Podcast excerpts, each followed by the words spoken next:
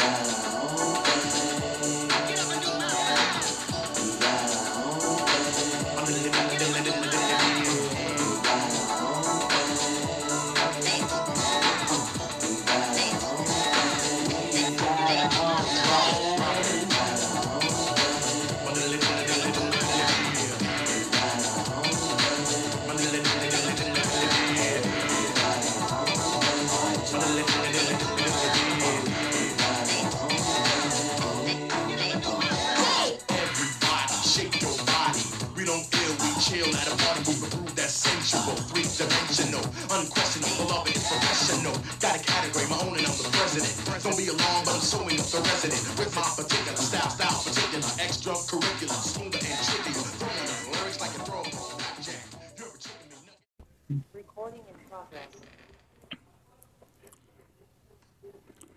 Yo, yo, yo, yo, yo, yo, yo.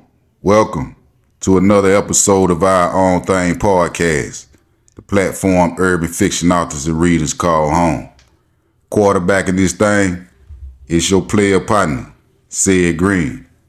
And before we get into this thing, I need all urban fiction authors, urban fiction authors, street lit, readers, and lovers to smash that like and subscribe button for your partner. I need y'all help in laying a, a solid foundation to build this platform on. And to make it even sweeter, it's free to smash the like and subscribe button. Hey, we coming to you live and direct from the Gump Town, Montgomery, Alabama. And the Turkey Day Classic was basically no contest. You know, Alabama State beat the brakes off Tuskegee 41 to 3. This is rivalry week in college football, and we got the Iron Bowl today, which is Alabama Auburn. I'm looking for Alabama to slaughter them boys over there in Jordan Hare Stadium again this year. Of course, you know Georgia going handle their business against Georgia Tech. But the biggest game today is the Ohio State Buckeyes and the Michigan Wolverines that's playing right now. Even though, you know, uh, Coach John Harbaugh ain't coaching today, I still feel Michigan, you know, win it again this year. But let's get into today's episode though. Who we got coming through this week? Today we have a urban fiction author from the NY. He's a poet that has found his lane within the with writing in the urban fiction genre. And we got him here today to discuss his latest book, From 9-11 Back to the to the trenches. So you know, without further ado, y'all give it up for Shawn E. Jackson. What's happening with you, partner? Thanks for coming through. No problem. Thanks for having me. I appreciate it. Oh, definitely. Oh, definitely. No doubt. How, how you doing today, though? I'm good. I'm good. You know, yesterday was my father's birthday. He passed away, so I'm I'm chilling. You know, it's a lot. Sorry to hear that. Thank you. Well, you know, like I, I tell all the guests, um, Shawn, this platform was created to, you know, celebrate and bring some shine to the urban fiction authors and authors. You know, a space that we could come through and connect with our folks, you know, promote our projects, whether they previous or current, you know, you can market them as well. You feel me? Um, you know, share some things with the audience, you know, the ones that's intrigued they want to know a bit more about their favorite authors. You know what I'm saying? So, right, right. I ain't gonna hold you because the people want to hear from you. So, introduce yourself to the viewers. Let them know your story and what you plan to accomplish in this industry. How y'all going? My name is Sean L. Jackson. Um, I reside in New York, Far Rockaway, New York. Um, I started writing when I was about five. Like my lane at the time was poetry. I was intrigued by that. So you know, of course, um, started with roses of red, violets of blue, and it was like for me, I took um into liking words like that rhyme. So from five on, I I started to write and everything, and it was just like it intrigued me words intrigue me, the way they rhyme, the way like things go together, how they end it. And I say about like 15, I really started to take it serious and I just started to write a book. And it was just like, um, I never knew how to go about getting it published. So it was just like, I held on to it. And it was just like, one day I'm to get this done. But it never happened, but I still kept writing. Like anything that bothered me, anything that I was happy about, like other friends, people, I wrote about many different things. And so it was just like that's how I really got into writing. Okay. So you wrote so you wrote your first one when you was 15. Did you did you get to put it out? You have you put it out yet? Yes, that and that's the funny thing. Um, I wrote my first book when I was 15, but I never published it. It wasn't until 2017 where I published my first book, and um, where I started to believe in myself. Like I published my first book after, you know, going through different things in life. And then it was December 2017 where my father was in the hospital and he was sick. And, you know, my mother would stay at the hospital looking after him and everything. So what happened was I never even told her that I released a book until December 2017. I released my first book October 2017, October 5th, 2017. So by December, to lift her spirits, I was like, you know, mom wrote a book. She like, you ain't write no book. I was like, well, she was like, well, I know you wrote a book because she knew at 15 I wrote a book, but I never published it. Right. So I said, no, mom, published the book. She like, boy, you lying. So when I showed her the book, she was like, you really did. Like you, you, and she read it and she loved it and she was like, she was gonna help me with my logo. Sadly, she passed away. Like she passed away March 2018. And she was like, you know, she would help me with my logo. And then two months later, my father passed away the same year. So it was just like the logo that I had created, I ended up revising and I changed it to incorporate all three of us at that point. Okay. So my first book that I wrote when I was 15, I didn't publish that until that was my fifth book. Okay. So my first book and my fifth book is 15 years apart. Okay. I got you. I got you. Um, you, I don't know if you're aware or not, but we do ask a series of questions. You know what I mean to you know let the fans and the viewers get get a little in depth with the with the authors, the ones who writing these books that they love. Um, this is the first question right here, Shawn. Did you always want to be an author? If not, what did you want to be growing up? Although you kind of somewhat answered it a little bit, but we'll still ask it anyway. So growing up, no. Okay. I didn't always want to be an author. Like I always pictured that as being like my side gig. I always wanted to be a lawyer growing up because okay. I always wanted to defend people. Because um, I live in the hood. Like growing up, I lived in the hood, and I would see like a lot of people get railroaded, or like different things would happen, or like even watching TV. Growing up watching TV, my mother never just let me watch TV to watch TV. Anything mm. that we mm-hmm. watched, she always broke it down. Okay. So it was like if it was unfair or injustice, she would explain it, and then that always drove me to want to be a lawyer. But unfortunately, lawyering is a lot of schooling, and I was always a straight A student by the time I got to college, it was just like I wanted to do my own thing. It was just like, yeah, I wanted to go to school and everything, but I just wanted to figure out what lane I wanted to be in. Right. So I continued writing, even though I, you know, that wasn't my uh, place to go. Like I didn't always want to be an author, but I did know I always wanted to publish a book.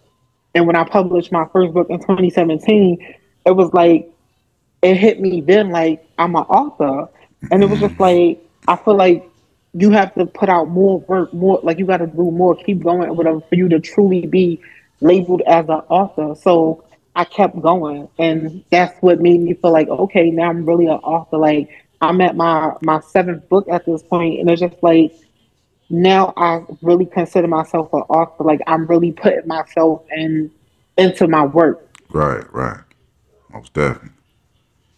Okay. What was your inspiration for this book? Um, for this book, to be honest, what happened was like like I said, I always wrote poetry. So a lot of people were just like, you know, switch your lane, try to do something different. Uh-huh. And they was like, you know, write an urban fiction book. And I was just like, okay, I'm gonna do it. I'm up for the challenge.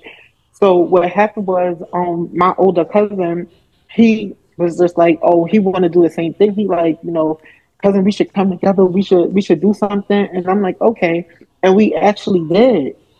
But like I, I started feeling like he was procrastinating. We finished the book, everything. So now I'm like, let's put it out. He like, oh, I don't like the ending. So I'm like, all right, change it. Took long. So now I'm sitting here, I'm waiting, I'm waiting. So for me, disappointment or rejection, that makes me go hard. Mm-hmm. So now I'm sitting here waiting and I'm just like, I'm getting mad and disappointed because I'm just like, we're holding on to something and it's not out. Right. So what happened was, I was just like, and myself, I'm like, wait, why am I waiting for him? Like, I'm the author already. Like, let's do something. So what happened was, I ended up um writing my own book. Like, I started it. It was like I seen um a police officer, or whatever, and it was just like it hit me like, let me start with that or whatever. So I wrote my first chapter based on like seeing a police officer and they their daily activities and stuff. And I was just like, let me go from there. When I wrote the mm-hmm. first chapter, after I wrote the first chapter of my first book, I was already up to three chapters by that point. I'm like, oh, like I'm doing good. What happened was it took me a year to release my first urban fiction book. Okay. And it took me a year because I didn't want to just put out anything for one. For two, I didn't want it to be BS or whatever. And three, like um as I wrote, I got other like tips from people that had already had success in this lane. So it was just like the characters, each character should be relatable to somebody. Mm-hmm. And then your main character or whatever, you should be able to feel whatever it is you're putting into them.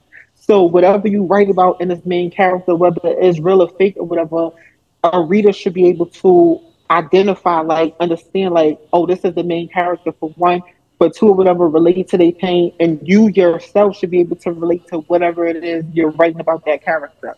So it took me a little long, and it was just like those were the things that I was checking for to put into the book. Okay. Makes it more authentic when when when when you get in the character, when you feel in that character, huh? Yeah, and for me, yes, that's correct. And even with um my poetry books, with writing period, anything that I write is just like I have to feel it first. If I can feel it and I believe it and I understand it, then I feel like the reader can pull from it. And usually, the first line, like I need to, the first like two or three lines, I automatically need to fill it and I need to grab your attention. So that's what I start with. No doubt. Are any other characters in your book based on people in your real life? If so, can you tell us more about the process and how it influenced your writing? So to answer your question, yes. Um, the character Milan, um, I see a lot of my characteristics in that character. Mm-hmm. It's just like um, one, he lost his parents and I, I put that in there because I wanted to show people that even though you know you go through life and things happen, such as you losing your parents, you still have to go on. You you still got to make it, and just never stop. Don't quit. And if you have any type of dreams, goals, or aspirations, keep going. For sure. Did it did it help you as far as putting it in the book? Did it help you in it? Therapeutically? Okay.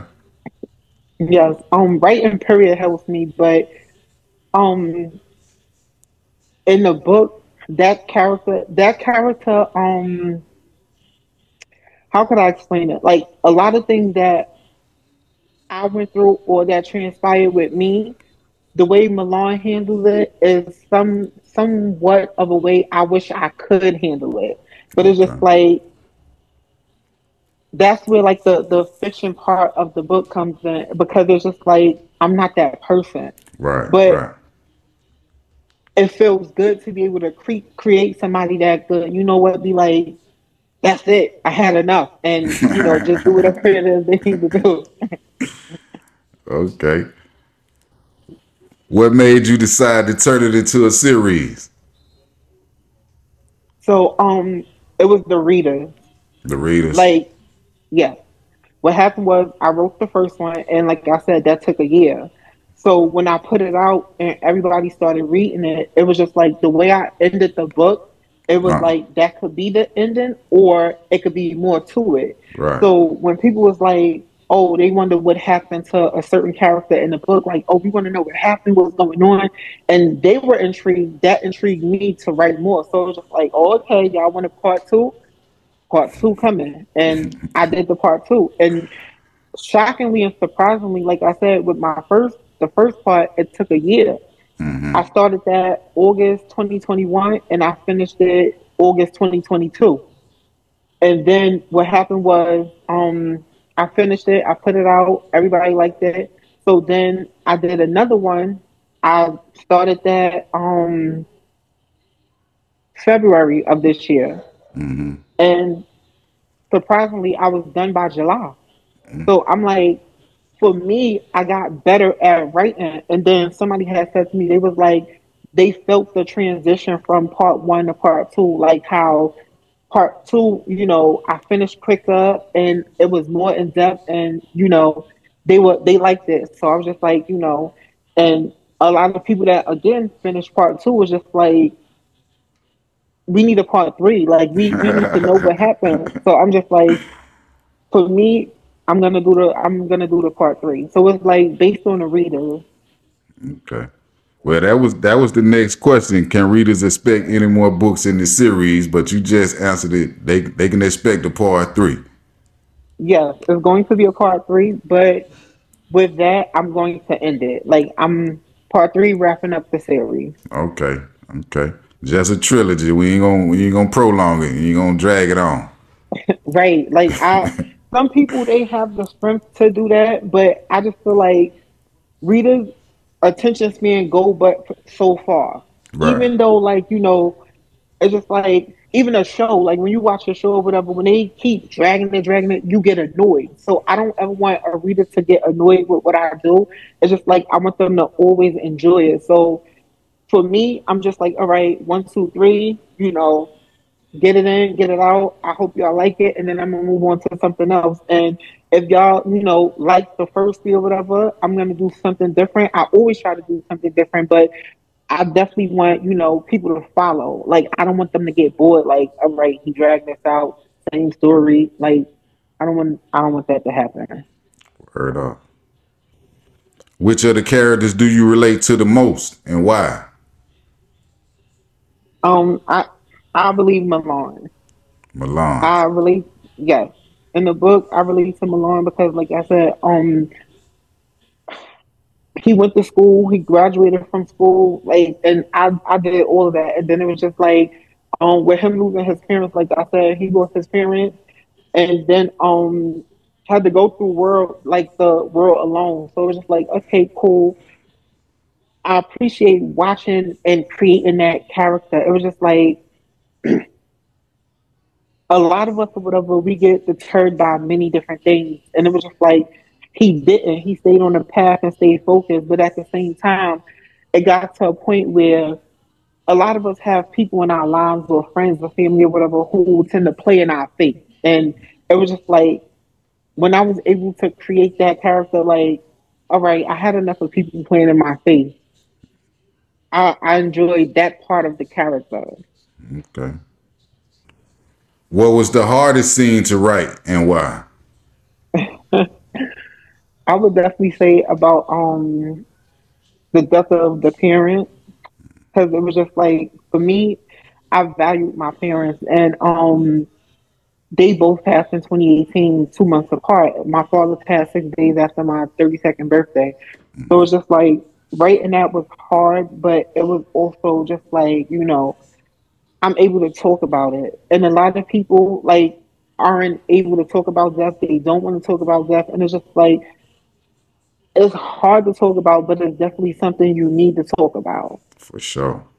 because it was like for a lot of the time I kept to myself. Like I didn't want to talk to anything or anybody. It was just like go to work, come home or whatever. I didn't want to be bothered. And it was just like the slightest thing somebody said or did, it ticked me off. So it was just like to keep a distance or whatever, let me just let me be. Word. Word up. How does it feel knowing that people from everywhere are reading your words and connecting with your story? I gotta admit, it feels great. Like, um, that's the thing about being a writer. That's the thing about being an author. It's just like when somebody, it could be one person. Like when I wrote my first book and people bought it, it was just like when they came to me, like, oh, I can relate to this poem, or this poem changed my life, or just this simple line or whatever changed my life, or made me think differently it feels good. Like it's an amazing feeling. It's just like it's like a singer that sings or whatever, and you they can relate to the artist and everything. It's just like for somebody to look at me like at that type of level and that type of person, like they can relate to something that I'm doing. It feels amazing. Okay. How how do you celebrate when you finish when you finish one up? How you celebrate? Um Usually, um, every year since writing my first book, I um I throw an event. It'd be local, like in the neighborhood, whatever. But um, I throw the event. People could come. I charge like ten dollars to get in. I provide food, drinks, um, mimosas though, because you know hard liquor turn people into different people. so it's just like I don't want you to tear up these people's lives. I just want you to come have fun, you know, enjoy it, whatever. Any questions that anybody want to ask me about the book, um, they can ask me. I'll be having books there to purchase if they don't have it. So um, usually that's what I do. Or sometimes, you know, I just I bask in the moment. Like I be so thankful and so grateful. Or now, what I've done lately is like I go visit my parents and I thank them for you know just always believing in me and pushing me, and then I always thank God because it's just like he gave me the talent and the gift, and I'm able to be who I am. I'm able to create. So I, I appreciate that. Most definitely. Do you want each book to stand on its own, or are you trying to build a body of work with connections between each book? Um, I want a connection between each book, and I say that because, um, due to the fact that it's a series, I want each per each book to be like relatable. I want them to be like, oh, okay, whatever. They they're people that's reading this following each book and following the trail that's left from the last. If it stands on its own, I feel like okay. I feel like how could I put it? Um, if you was doing a single book, you would want it to stand on its own, right? Because you would want the reader to, to understand like this is the only book or whatever, and this is what you're going to get. But as a series, you want each one to follow. You want them to grasp the concept, and you want them to enjoy each one. So I want all of them to be collective. Okay. What was the best money you spent as a writer? As a writer, um, I bought myself a MacBook so that I could continue writing and um editing and doing stuff like that. But surprisingly and shockingly, I I've used my MacBook maybe twice. Twice. All of my books I wrote on my phone. More convenient for you that way, man. Yeah, and it's just like I'm like, have you ever seen a person they just like always on their phone and you be like, what are they doing on their phone? Like and it irritates you because you feel like if they just talking and all that. But I'm one of them people that when I'm on my phone, like I'm doing something constructive. I'm not just like texting and and doing all that. It's like I'm actually working. You'd be surprised. Okay. And so, so it's you like my my MacBook. You you you mash it out on your phone and just get it uh, uh, transferred to your MacBook. Yeah. Okay, I got you. Um what is the most valuable piece of advice you've been given about writing? Um, make sure it's relatable and always make sure um any character that you write, uh-huh. they have a piece and a part of you in it. Because that's where the realistic part comes from. Even even with fiction, you still need a part of it where it's real and the person can relate and feel it. So that's the most um best advice that I was given as far as a writer. Okay. Sound like some pretty pretty good advice. It is because um even like me, like people will look at me and I'll take my own book and I have like I'll have a copy and I'll be sitting there, I'll read it anyway because it's like I want to see people who feel like because you wrote it, it's like, oh, you wrote it. Well, why are you reading it? Like you should understand it. But for me, after writing it and putting it out and like having a physical copy, I now want to go and sit down and read it and see like if I like it, like if I like right. it, if I understand it, what it's about, anything that any point that I made that I might have missed myself. Because as a writer, you you do that. It'd be like points where you you just write and you'll make a point, but then you'll go somewhere else and make another point, and you miss the point you made here, but because you were so focused on the point that you were trying to make here. For sure. So I go back to see like what's what and see like if it make me feel away. So if my book make me feel away a second and a third time reading it, it's just like, yeah, this is good. Like I feel like the people is gonna like it. Okay. Whom do you trust for objective and constructive criticism of your work? Well, one of them is my friend. Like me and her been friends for years, and um, she's like not a teacher; she's a guidance counselor or like you know a counselor of the school. So um, I let her read it, and then like she'll tell me. But my most uh, trustworthiness come from the readers. The readers. Yeah, because I feel like once they read it, they're gonna tell you whether it's good or not. Right. So now you have to be able to take criticism, whether it's good or bad. you you have to because that's where your best work come from. So if somebody say like, "Oh, I didn't like this" or whatever, don't get offended. Nah. You know, sometimes you do have people that are haters, but mostly or whatever, if it's somebody that constantly buys your work or, or reads your work, or even a first time reader, if they say, Oh, I didn't like this or whatever, find out why they didn't like it, what part didn't they like, if it was the whole book or whatever. Now if it's a whole book, okay, now it's like, you know, I don't know how to please you, but if it's like certain parts or whatever, or if they give you constructive constructive criticism on why, you know, this part or that part is incorrect or they feel the next time you could try to put their thought process into what you're doing and what they said. So I feel like the readers come with the best criticism. Basically. Yeah. If you could be mentored by a famous author, who would it be? Um, for me, it would be Maya Angelou.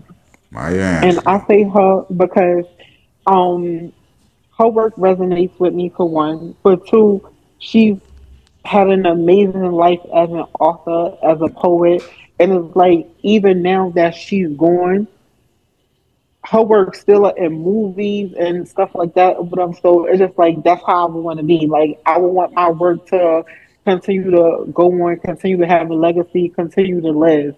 And I feel like that's what her work is doing. It's still living, even with her not being here. So even if you don't know who the author is, it's like to hear her poem in the movie or to hear a piece of her in a movie or a video or something, it's like, hold on, let me go and see who this is. Right. So that's the type of legacy I want. Okay. What is the most unethical practice in the publishing industry? uh, well, for one, um, I would say plagiarism because I've seen it happen. For one, for two, I feel like another thing that I've seen happen is like people uh, copy other people ideas. Mm-hmm. So that's not necessarily plagiarism on that part in behalf, but if I tell you something, like if we having a conversation as two authors and I say, okay, well, I want to do X, Y, and Z, and you might have a project that's almost done, and then you put X, Y, and Z in your work. It's just like, uh, some sucker shit, ain't? Yeah. So it'd be like I've seen that happen. So with me now, well, I've always been the type of person like a little secretive. Like I give the bare minimum as to what the next thing is I'm gonna do. So that way I save like faith, like I save my own work because I don't want you to copy what I told you I'm about to do. It's just like I want you to be like, "Oh, you did that? Yeah, I, this is what I did." Right. Okay, this is the final question right here too, Shawn. What do the words literary success mean to you? How do you picture it? To be honest, um, literary success uh, for me is like one being a best-selling author. Two, um, I want to travel the world. Like, I want to be able to sign copies of my books. I want to meet my readers from other states and other countries, and I just want my name in light. Like, I, I definitely see my name in light somewhere, and I have a lot of people that have always said that to me. So my dream in having success in the literary world is making that happen. Okay. That's the first. Well, in the first couple phrases, uh, you thought of it. Now you didn't spoke it, so you know you can make it manifest yeah, itself. That's what I was just about to say. I'm I'm manifesting everything that I want for myself. Like, and definitely in writing, I want that to happen. Okay. And not even want. It's gonna happen. Like I'm. Before I take my last breath, I'm gonna make it happen. Okay. Give your fans and the viewers a brief synopsis of from 9-11 back to the trenches. So basically, uh, uh, the book is two parts. That's the second part of the series. The first part is um, from 911 to the trenches.